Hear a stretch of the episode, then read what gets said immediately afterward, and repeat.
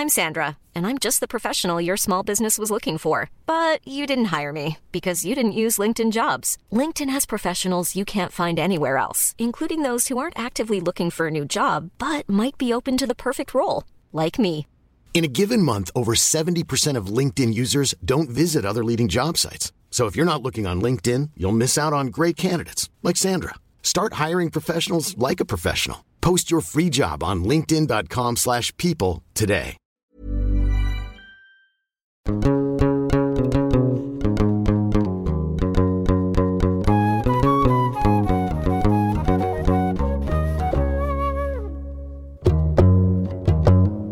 Bonjour, bonjour. Aujourd'hui dans Jeans, nous allons parler d'un sujet qu'on a déjà un peu évoqué auparavant, mais qui mérite une grande attention. C'est le croisement de l'identité noire en France avec les luttes féministes et la religion musulmane. Nous ne pouvons pas poursuivre les discours sur l'identité française sans rappeler l'histoire impérialiste et coloniale de la France, au moins dans une reconnaissance des traumatismes et des horreurs causées. Nier l'existence et les injustices vécues fait partie du problème français actuel. Depuis, les générations et les corps se sont forgés dans ce magma identitaire où chaque corps noir essaie de trouver sa place, essaie de se frayer un chemin. Les personnes noires ont une espérance de vie plus courte, des risques plus élevés d'être violentées, d'être en situation de précarité, de contracter le virus du sida, d'être violentées par la police elle-même, de se voir refuser un travail, de finir en prison, de se voir refuser un rendez-vous galant. Et d'un autre côté, on érige en figure d'exception des égéries comme Malcolm X, Angela Davis, Martin Luther King, Mohamed Ali, Nina Simone, Rosa Parks, Nelson Mandela, Marsha P. Johnson, Barack Obama. Il faudrait plutôt des années pour compiler la richesse infinie de toutes les personnes qui ont contribué à la culture noire. Dès lors, comment les corps noirs se sont redéfinis grâce aux luttes afroféministes? Comment l'islam s'est installé dans les terres africaines et s'est répandu selon des mouvements de diaspora Comment le corps, le genre et la sexualité des personnes noires ont été influencés par l'histoire coloniale, les replis identitaires ou même l'esclavage. J'ai le plaisir immense de discuter de ce sujet dans l'épisode du jour avec une grande universitaire, Maboula Soumaoro. Elle est une angliciste française d'origine ivoirienne, plus précisément Dioula, donc élevée dans l'islam. Maboula Soumaoro s'identifie comme une femme afropéenne, c'est-à-dire comme une femme noire née et élevée en Europe. Elle travaille notamment sur les diasporas africaines aux États-Unis. Maître de conférences à l'université de Tours, elle écrit en 2020 le triangle et l'hexagone, qui expose ses réflexions sur l'identité noire à la lumière de sa propre expérience. Elle est une figure forte de l'antiracisme et de l'afroféminisme. Elle est même à l'origine de l'association Black History Month, qui promeut la connaissance et la passion pour les mondes noirs et l'histoire des Noirs de France. Chamaboula, bonjour et merci d'avoir accepté l'invitation. Bonjour Jamal et bonjour Jeans, merci pour l'invitation. D'abord un élément de contexte. Comme Delapaille ou Rokhaya Diallo, est-ce que vous vous revendiquez d'un afroféminisme? Est-ce que vous pourriez nous définir ce que c'est? On me dit souvent que je suis afroféministe, mais je trouve que c'est parlant et je ne cherche pas du tout à me dissocier du mouvement. C'est juste que c'est une terminologie euh, qui marque pour moi une sorte de tournant euh, générationnel et qui n'est pas celui de ma génération. C'est-à-dire qu'en France, on parle d'afroféminisme euh, depuis les années 2010, la moitié à peu près 2014-2015, avec l'émergence de collectifs comme Moissy. Et dans Moissy, par exemple, je pourrais dire vraiment sans embâche que ce sont des, femmes qui sont plus jeunes que moi et qui sont arrivées avec un nouveau lexique, avec un nouveau vocabulaire et qui ont revendiqué un engagement féministe, un, un engagement antiraciste un engagement dans le cas de Moissy anticapitaliste qu'elles ont elles-mêmes nommé afroféministes. Euh, moi, de par ma génération, ma formation et ma trajectoire personnelle, ce n'est pas du tout un vocabulaire que j'ai utilisé. Ça ne me dérange pas euh, qu'on me labellise afroféministe, mais je tiens quand même à, insister sur le fait que ce n'est pas, ce, pas ma langue. Même si, évidemment, je, soutiens, euh, je, soutiens toute cette cause qui, à mes yeux, euh, montre une, comme, comme, comme je l'ai dit, une sorte de renouvellement générationnel qui est peut-être même, je me dis par rapport à nous, plus en avance plus articulé sur certaines questions et qui bénéficient évidemment de, des personnes qui les ont précédées. Par contre, j'ai l'impression qu'en France, si à chaque fois on me dit que je suis afroféministe, c'est tout simplement parce que je suis une femme noire et, et que on, peut me dire, euh, enfin voilà, que peut-être que j'ai un engagement, euh, je ne sais pas, féministe ou, ou antiraciste, ce qui est encore une autre question. Donc, ces dix dernières années, dix, onze dernières années, il y a des choses plus structurées qui se, qui se sont mises en place et maintenant on essaye de catégoriser les gens. Alors que moi, personnellement, euh, même la question du féminisme, euh, c'est pas une question que j'ai consciemment, euh, on va dire, à laquelle j'ai consciemment réfléchi. avant, moi, en grandissant, le féminisme, c'était une question blanche. Moi, venant d'un milieu traditionnel africain, djoula, musulman, vous pensez bien que c'était pas mes combats. À la, maison, on n'était pas, la sexualité pour tous. À 15 ans, je t'emmène chez le, gynéco. C'était plutôt, est-ce que le gynéco peut établir un, un certificat de virginité? Donc, vraiment me reconnaître comme féministe, euh, ça c'est arrivé bien plus tard et ça marque d'ailleurs à quel point euh, nos imaginaires peuvent être façonnés, euh, évidemment, par la société, par le monde extérieur je pense que ce, que font les afroféministes, mais encore une fois, je pense que c'est vraiment à moi aussi qu'il faut parler, mais je pense que ce qu'elles ont mis, euh, ce qu'elles ont posé comme débat, c'est l'impossibilité de euh, laisser de côté les questions de classe, les questions de race et même les questions d'identité, euh, d'identité de genre ou d'orientation sexuelle en même temps alors que je pense que leur compréhension du féminisme traditionnel était, euh, un peu comme je l'ai décrit précédemment, un féminisme qui de fait était blanc, qui de fait était plutôt bourgeois. C'est plutôt ce constat-là, se dire euh, euh, avoir une sorte de conscience de sa propre identité noire et comment cette identité noire se pose dans euh, les réflexions et le militantisme féministe, euh, féministe traditionnel. Donc je pense que la nouveauté de l'afroféminisme, c'est vraiment euh, la... Oui, voilà, l'intersectionnalité, se dire, bien sûr que je suis une femme, mais je ne suis pas qu'une femme on a tendance, j'ai l'impression, à dire que, en gros, si on est une femme noire et euh, femmes et noires, on est afroféministe. Alors qu'il peut y avoir des femmes noires qui ne, sont, qui ne font pas partie de la, de la mouvance afroféministe. Il ne suffit pas d'être noir et féministe. Noir plus féministe n'est pas égal à afroféminisme. Exactement, exactement.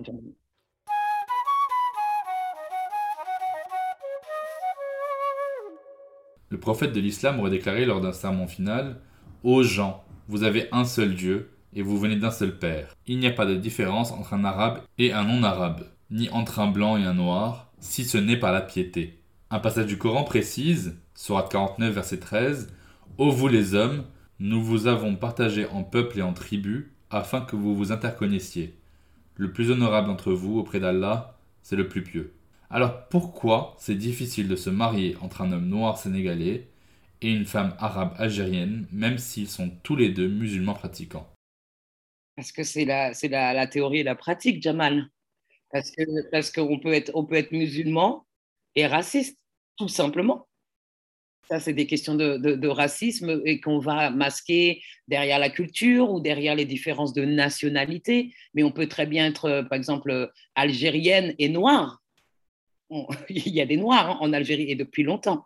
Euh, donc voilà, le, monde arabo-musulman a aussi été marqué par, euh, euh, une traite euh, d'esclaves et qui a aussi euh, fait surgir au sein de la société, qui a consolidé des stéréotypes, euh, des stéréotypes raciaux qui ont, qui ont cours encore aujourd'hui.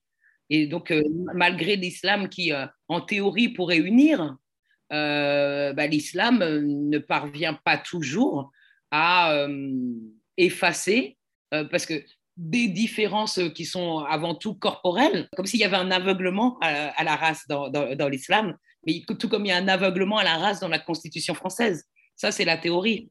Dans la pratique, euh, on y est confronté. Donc, je pense que le, racisme euh, est la chose la plus partagée dans le monde. Après, euh, tout est question de, relations de pouvoir. Il ne s'agit pas de dire, voilà, je suis raciste, mon voisin est raciste, tout le monde est raciste. Non, tout le monde peut être raciste, ça je veux bien l'admettre, mais tout le monde n'a pas la même capacité de nuisance. Tout le monde n'a pas la, même place dans la hiérarchie. Donc, euh, c'est ce qui se joue euh, même dans les communautés musulmanes.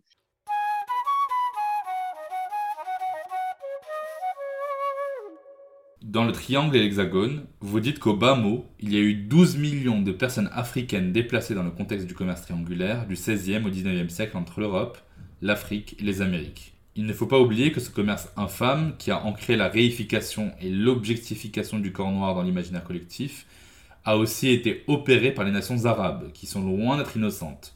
Selon l'historien Olivier Pétré-Grenouillot et l'anthropologue Tidiane Diaye, le nombre d'esclaves africains expédiés vers le monde musulman entre 650 et 1920 est évalué à 17 millions.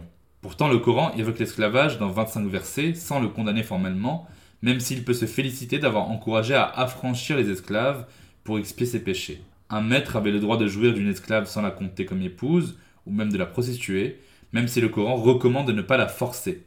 C'est quand même un millénaire entier de notre histoire où régnait l'animalisation, la déshumanisation, et donc je me demande aujourd'hui comment, je vais oser le terme, s'affranchir de ces fardeaux. Comment est-ce qu'une femme noire musulmane reprend pleinement possession de son corps aujourd'hui? Oui, surtout que la question du corps, elle est, vraiment importante puisque justement, l'un des traits caractéristiques de, la traite qui a, duré plus longtemps euh, dans le monde arabo-musulman, c'est, euh, je crois, huit siècles presque. Et, donc, cette traite, elle a été euh, plus longue, mais quand on la compare à la traite transatlantique, la traite transatlantique a, a déplacé plus de personnes en moins de temps. Elle a été très concentrée. Donc, face à ces deux modèles, on n'est pas du tout en train de dire qu'il euh, y en a un qui efface l'autre. On est juste en train de dire qu'à des périodes différentes de l'histoire, dans des lieux géographiques euh, différents, des choses se sont passées et que chacun a construit son modèle et, son modèle racial notamment et son modèle raciste. Donc euh, moi, je ne suis pas du tout là pour, pour dire que le monde arabo-musulman est moins ou plus raciste que le monde occidental. Je suis juste en train de dire que les, que les deux fassent leur travail et que moi, étant ancré dans ce monde occidental, je, passe, je parle à ce monde occidental. Et depuis la France, je parle à la France, puisque souvent le danger avec cette comparaison, c'est de dire, oui, mais on n'est pas les seuls, regardez ce qu'ont fait euh, les Arabes. Mais ce n'est pas la question.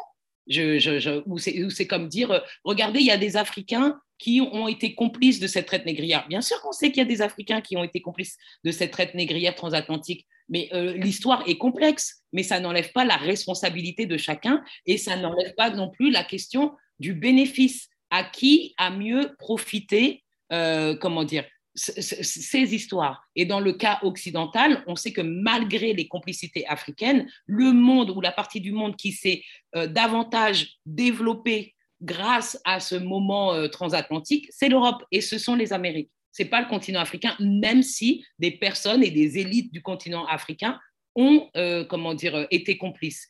De plus, euh, ces complicités africaines se déroulent à un moment où personne ne se définit comme africain.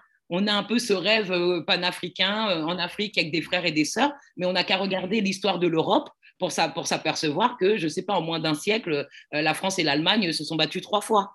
Voilà, l'une des caractéristiques, par exemple, de ce que je sais de, la traite qui s'est déroulée dans le monde arabo-musulman, qui n'est pas ma spécialité, mais, mais, sur lequel j'ai déjà lu, c'est qu'il y, y, avait des caractéristiques particulières. Il y avait une, euh, comment dire, euh, une utilisation sexuelle des, des, des femmes des femmes subsahariennes. Ça, c'est ça. C'est, euh, elles ont été utilisées comme domestiques et elles ont été utilisées comme, comment dire, comme, comme esclaves sexuelles, comme concubines.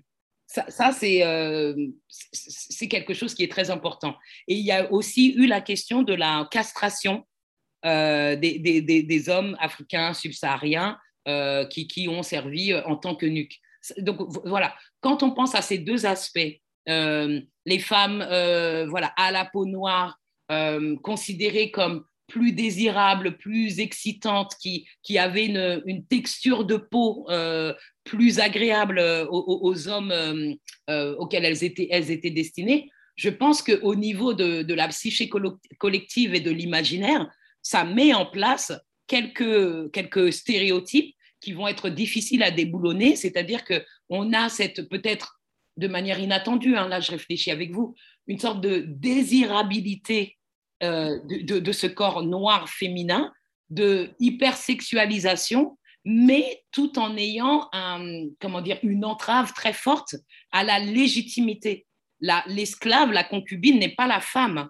Donc c'est comme si c'était un peu une sorte de péché mignon, comme, comme si c'était un peu la récréation sexuelle. Il y a la sexualité cadrée, gérée par l'islam et, euh, et euh, comment dire, publique, enfin celle qui va permettre d'accéder à un statut social au sein de la société. Et ensuite, il y a les femmes, les corps de l'ombre, les corps eux-mêmes qui sont des ombres et qui sont les corps de l'ombre et avec lesquels on peut, on peut jouir pleinement, oui, de, de, manière dissimulée, de manière euh, non légitime.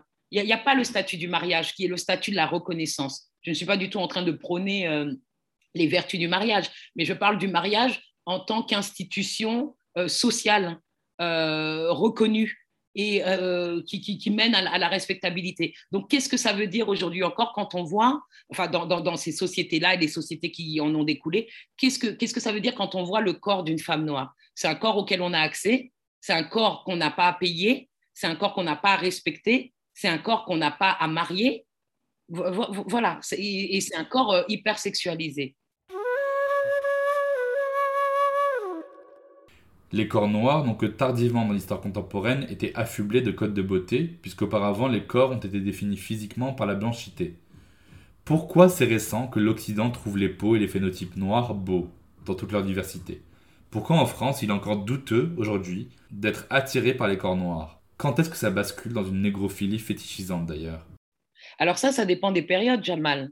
Il y a eu des périodes euh, à, travers l'histoire occidentale où le corps noir a pu être valorisé, euh, mais euh, comment dire, tout, enfin, souvent dans cette question du fétichisme ou dans, cette, dans une question de, réification. C'est-à-dire qu'en peinture, là je pense aux travaux de Anne Lafont, par exemple, qui a parlé de l'histoire de l'art et qui parle, je pense, dès le XVIe siècle ou XVIIe siècle, de l'utilisation du corps noir pour faire contraster les couleurs il y, a, une fonction esthétique. On a besoin de dépeindre des noirs, premièrement parce qu'on est en contact avec eux. Maintenant, les, grandes découvertes ont eu lieu et on est en contact avec eux, mais esthétiquement, le, par exemple, le corps noir va rehausser le corps blanc. Le, corps noir va jouer ce rôle de, révélateur. Une incorporation de ces corps dans la représentation, il y a quand même une incorporation en quelque sorte instrumentalisé. Après, il y a eu, toute il y a, eu des périodes euh, évidemment de dévalorisation du corps noir, de la, de, de, la, du corps noir comme l'incarnation de la laideur ou la non-incarnation de la beauté. Euh, le corps blanc qui serait, euh, je sais pas moi, élevé, presque abstrait ou qui viserait à la sublimation. Le corps noir qui représente vraiment le, ce qui est euh, terre à terre, ce qui est bas, ce qui est bestial, euh, c'est-à-dire une sorte d'humanité euh, non civilisée. Et puis, il y a aussi, quand je pense au XXe siècle, il y a vraiment la monstration du corps noir, c'est-à-dire le, corps puissant, le corps placé dans, des, exhibitions, enfin exhibé, pardon, le corps dans des cirques, le corps grotesque, les os humains, voilà, les choses comme ça. Euh, ou, même dans le spectacle, dans le théâtre, euh, enfin le, clown, le, personnage un peu fantasque. Euh, mais ce qui n'a pas empêché, dans les années, en, tout cas dans la période de l'entre-deux-guerres, une véritable négrophilie, comme vous l'avez dit. C'est-à-dire que quand on pense à des personnes comme Joséphine Baker ou quand on, repense à, voilà, la revue Nègre, des spectacles qui ont attiré des foules et des foules, où là, on a quand même un mélange intéressant. On n'est pas seulement dans la dégradation du corps noir, on est dans l'exhibition d'un corps noir euh, qui va nous attirer ou qui nous plaît d'une certaine manière. Mais Joséphine Baker était une superstar. Joséphine Baker était aussi une, icône, de mode. On se coiffait à la Baker, on s'habillait à la Baker. Donc il y, a quand même une, ambivalence. Aujourd'hui, quand on regarde ça en 2021, on peut se dire, c'est pas tout le monde, mais on peut se dire, qu'est-ce que c'est que ça? Mais d'un autre côté, c'était pas seulement elle est laide, euh, elle n'est pas gracieuse, euh, c'est étrange. C'est pas linéaire en fait. Il y, a, vraiment. Mais à chaque fois, je pense que ce qui est constant, c'est la question de l'instrumentalisation, c'est la question de la réification. Le corps qui sert à quelque chose. Pourquoi on considère que les femmes noires résistent mieux à la douleur que les femmes blanches? Aux États-Unis, on leur donne deux fois moins facilement de morphine que les femmes blanches, lors de l'accouchement et elles sont deux fois et demi plus enclines à en mourir. Qu'est-ce qui fait que le corps de la femme noire est perçu comme résistant, imperméable à la douleur, voire éligible à la violence? Alors ça, c'est une question profonde. Qu'est-ce qui fait? Ce sont des siècles de traitement et de mauvais traitement. Ce sont des siècles d'exploitation et ce sont des siècles de, de construction euh, imaginaire, de, construction de catégories euh, qui vont placer euh, certains corps en dehors de, de, l'humanité. C'est ça la, racialisation, enfin, quand elle est ancrée dans les corps. C'est la, la déchéance d'humanité, avec une, une humanité pleine et entière, voilà, une humanité optimale qui est l'humanité blanche, et une humanité amoindrie, euh, une humanité non existante malgré toutes les ambivalences, qui est, euh, pour rester dans, ce binôme, hein, l'humanité noire. Donc, être noir, ça veut, au-delà de la corporalité, c'est être exclu de l'humanité qui sous-entend la complexité la complexité, c'est-à-dire, euh, je ne sais pas moi, le bien, le mal, euh, le, lait, le haut, le, euh, ce qui est en bonne santé, ce qui n'est pas en bonne santé, ce qui est mort, ce qui est vivant, enfin voilà. Moins on est blanc, plus on est dégradé de cette humanité. Vous dites aussi avoir ressenti que les identités noires et musulmanes sont mutuellement exclusives. En tant que femme noire et musulmane non voilée, est-ce que ça veut dire que la noirceur de votre peau l'emporte sur votre appartenance religieuse? Exactement, parce que, et là je parle dans le contexte français, hein, français et hexagonal. C'est-à-dire que la catégorie noire est une catégorie à elle seule et c'est une catégorie assez totalisante. On est noir et on n'est pas autre chose. C'est-à-dire qu'il y a une incapacité de la part de la société à approcher les choses de manière intersectionnelle. C'est-à-dire que le, racisme et les processus de racialisation, c'est aussi la recherche de la simplicité et de la simplification. Donc, noir, ça veut dire ça. Homme, ça veut dire ça. Femme, ça veut dire ça. Je ne sais pas, hétéro, ça veut dire ça. Enfant, voilà. Mais qu'est-ce qu'on fait quand ces identités s'entremêlent? Pour moi, on va dire dans la performance ou dans la, dans la perception sociale, ce qui est vu en premier, c'est mon corps et c'est mon corps noir. Donc, si mon corps noir n'est pas voilé, et voilé à la façon euh, dont on a l'habitude en France d'imaginer le voile, je ne vais pas être associé à l'islam. Je ne vais pas. Et c'est là que quand on parle d'islamophobie, euh, c'est là qu'il est, euh, je veux dire, facilement à mes yeux démontrable que l'islamophobie, c'est un racisme. Ce n'est pas une question de religion, c'est une question de perception de la religion à travers le corps. En France, quand on parle d'islam, on parle des Arabes, c'est tout. Il a pas de, on n'est pas en train de parler des Sénégalais, on n'est pas en train de parler des Maliens. Je parle de, pays subsahariens avec une forte population musulmane. On n'est pas en train de parler même des, des, Ivoiriens ou des Djoula dont je suis. C'est pas ça, puisqu'on est déjà perçu comme noir. Donc, pour être perçu comme musulmane, il faudrait que je performe ma religion. Il faudrait que je porte un, voile et que je porte un voile d'une certaine façon. Parce que nombreuses sont les femmes subsahariennes musulmanes qui portent des foulards, qui sont identifiées comme de jolis foulards euh, de mama africaine, colorés, alors que ce sont leurs voiles. Ce n'est pas un chapeau. Et donc, ces femmes-là, et là, je pense par exemple à ma mère, quand on les voit, on les identifie comme des mamas africaines, pas comme des musulmanes. Pourtant, elles le sont. Donc, ce qui est perçu en premier, c'est la corporalité. Par exemple, même une, femme arabe non voilée sera euh, perçue comme musulmane. Donc, on parle vraiment de corporalité. Tous les musulmans connaissent l'histoire de Bilal, l'un des compagnons du prophète. Il est né esclave et fut affranchi par un des quatre premiers califes, Abu Bakr. Il est considéré comme le premier muezzin, c'est-à-dire celui qui appelait à la prière. Il était connu pour sa magnifique voix. Omar, le deuxième calife, aurait dit Abu Bakr, notre maître, a affranchi Bilal, notre maître. Il était qui plus est interdit d'asservir un musulman libre ou devenu libre. Pourtant, les morts noirs, qu'on appelait les haratines, les noirs libres, anciens esclaves, ont été asservis pendant le règne du sultan Moulay Ismail au XVIIe siècle, dans les terres de l'actuel Maroc. Aujourd'hui encore, beaucoup de familles marocaines à la peau claire embauchent des femmes de ménage à la peau noire pour exécuter les tâches ingrates. Dans mon enfance, j'ai déjà entendu des grands-mères appeler ces, je cite, boniches, des cafards. En dialecte marocain, salarkzit, boudala. Pourquoi donc se perpétuer ce racisme abject et cet esclavage moderne lors même que la loi civile et la loi religieuse l'interdisent?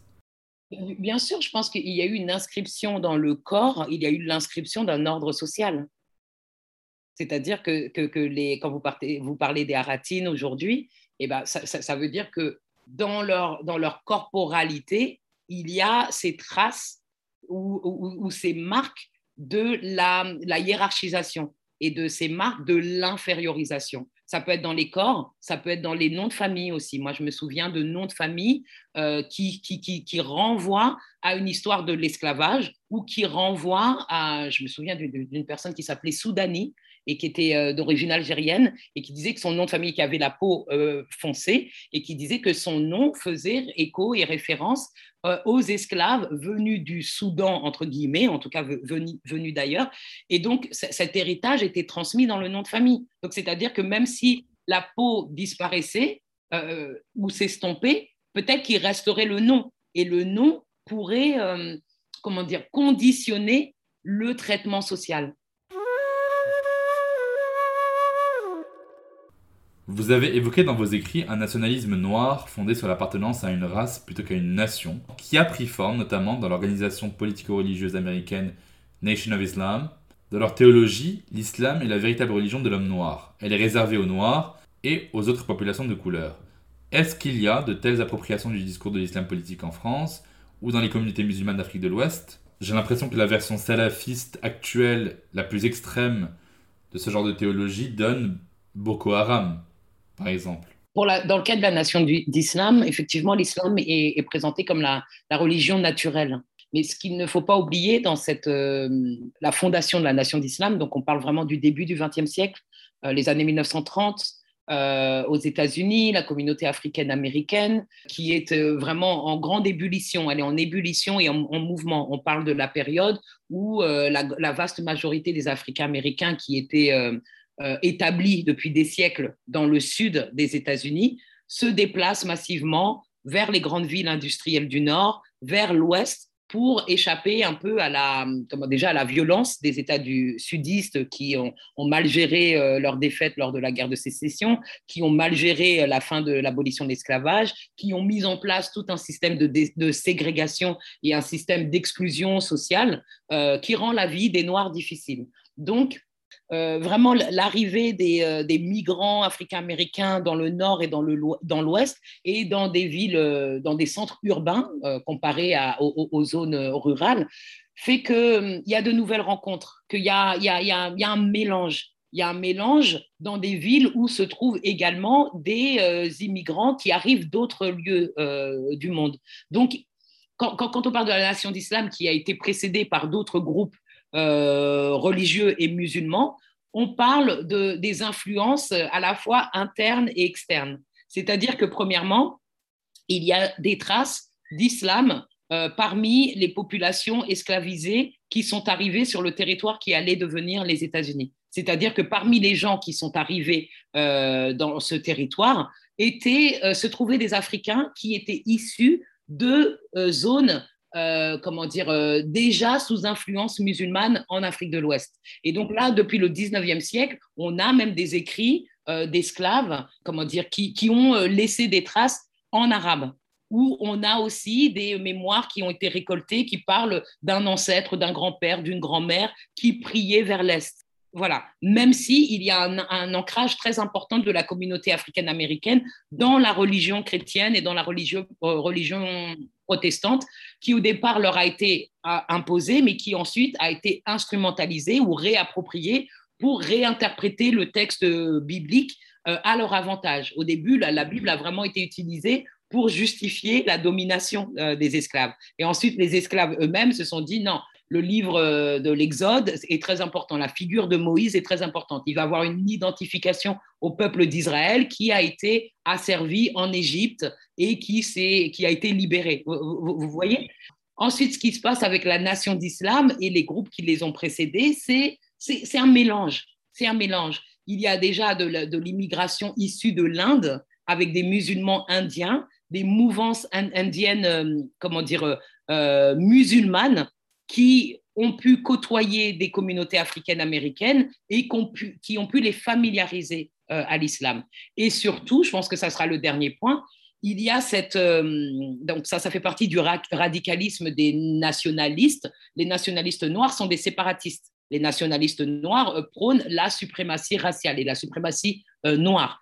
Donc tout ce qui est anti ou contraire à ce que peut représenter une sorte d'Amérique blanche et chrétienne est le bienvenu. Donc, on ne veut pas être américain, on ne veut pas être blanc, on ne veut même pas être chrétien. On va pousser notre, notre révolte et notre résistance au maximum. Mais qu'est-ce qui peut être le plus contraire à la doctrine des États-Unis? Ça va être même l'islam. Euh, s'imaginer se tourner vers l'Orient. Pour la nation d'islam, la terre de retour, par exemple, ce n'est pas l'Afrique.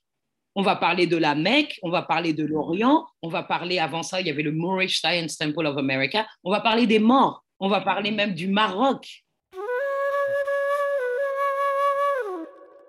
Pour finir, je voudrais qu'on évoque un point qui m'est insupportable à aborder, la question du racisme anti-blanc. Est-ce que ça existe? Pourquoi à chaque fois qu'on explore l'histoire en quête de réponse à nos questions en tant que personne racisée, on fait planer sur nos têtes les mots communautariste, raciste anti-blanc, ingrat. Pourquoi, à chaque fois que je fais part à un homme blanc d'un ressenti de personne racisée, il me répond toujours que lui aussi il a vécu ça et ça et ça. Pourquoi, à chaque fois qu'on évoque George Floyd, on nous rappelle que les pauvres policiers blancs de la BAC se font taper dessus par des mecs de Sarcelles? Pourquoi le ressenti des corps racisés, et plus particulièrement vous en tant que femme noire musulmane, ne compte jamais dans l'absolu? Il doit toujours être mis en relation avec un ressenti d'homme blanc. Alors, je vais, essayer d'être bref, Jamal, mais parce que le racisme, ça sert à quelque chose. Le racisme a une fonction. Ce n'est pas seulement euh, des opinions, des choses. Ça organise la société, ça structure la société et ça aussi justifie la société. Donc, à partir du moment où vous posez des questions quant à, à cette structuration raciale, vous questionnez, vous dévoilez la société. Et donc, en face de vous, il faut, il faut, il faut assumer cette structuration socio-raciale. Et là, ça met les gens mal à l'aise. Donc, on préfère se réfugier dans le déni parce que le déni a une, a une fonction aussi. Le déni, c'est de la protection. Et si on n'a pas envie de faire quelque chose parce qu'on est bien à l'aise, on n'a aucun intérêt à, à, constater les faits. Et donc, c'est pour ça que j'insiste sur le fait que le racisme, ça sert à, il a une fonction. C'est pas seulement du, de la gentillesse ou de la méchanceté on s'explique le monde.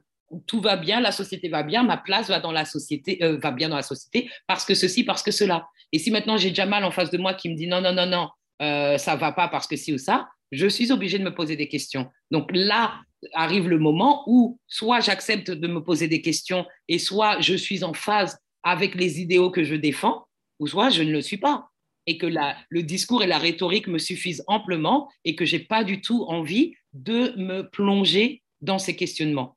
Donc, j'ai un intérêt à maintenir le statu quo. Et donc, en fait, je suis privilégiée, je n'en avais peut-être pas conscience, mais au moment où j'en prends conscience, quelle va être ma réaction? Est-ce que je m'accommode de ce privilège ou est-ce que je, je, fais comme si il n'existait pas? Le privilège, c'est aussi le choix, avoir le choix de s'intéresser ou de ne pas s'intéresser à ces questions. C'est ça le fardeau, c'est ça la charge raciale. Et le privilège, c'est aussi ne pas être impacté directement par ces fonctionnements racistes.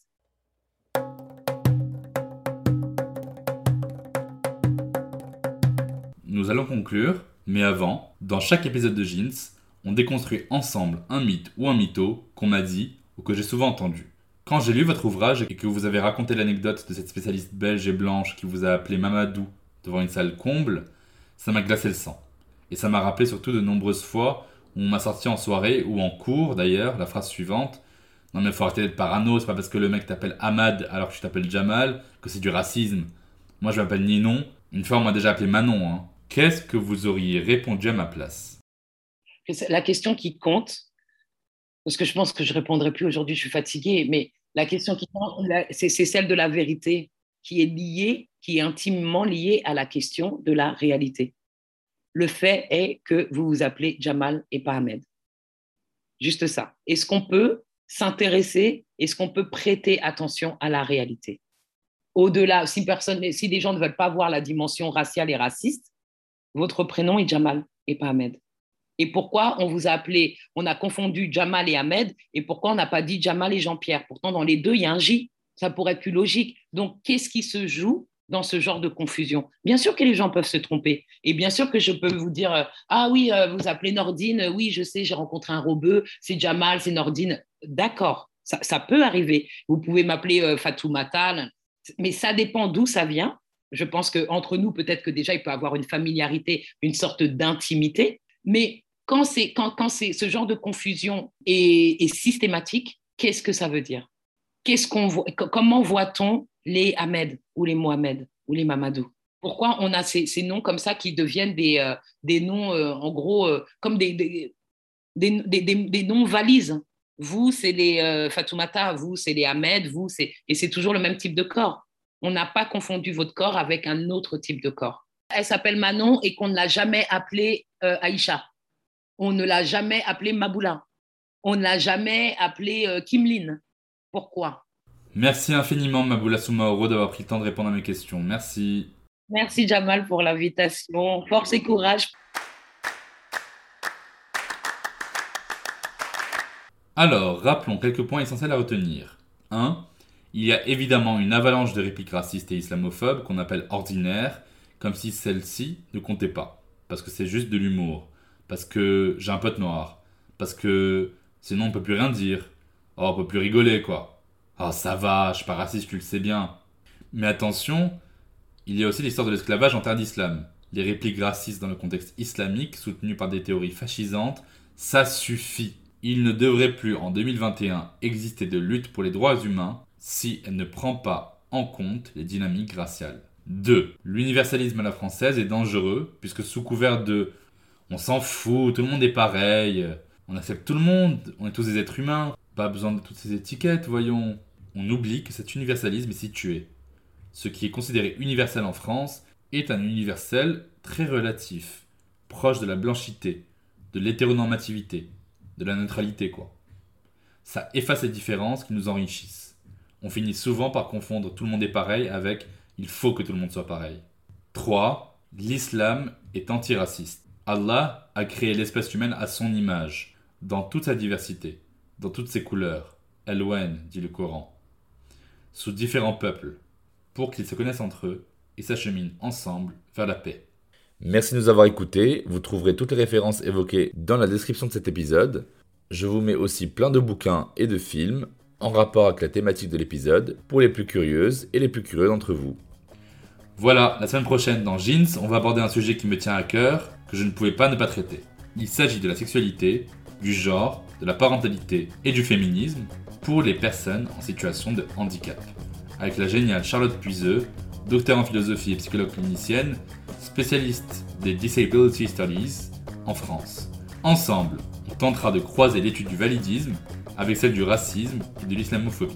N'oubliez pas de vous abonner au podcast Jeans et de laisser vos questions, vos commentaires. Abonnez-vous au compte jeans-du-bas podcast sur Instagram. Partagez autour de vous et n'hésitez surtout pas, mais alors surtout pas, à bien noter l'épisode s'il vous a intéressé. A tout de suite dans Jeans.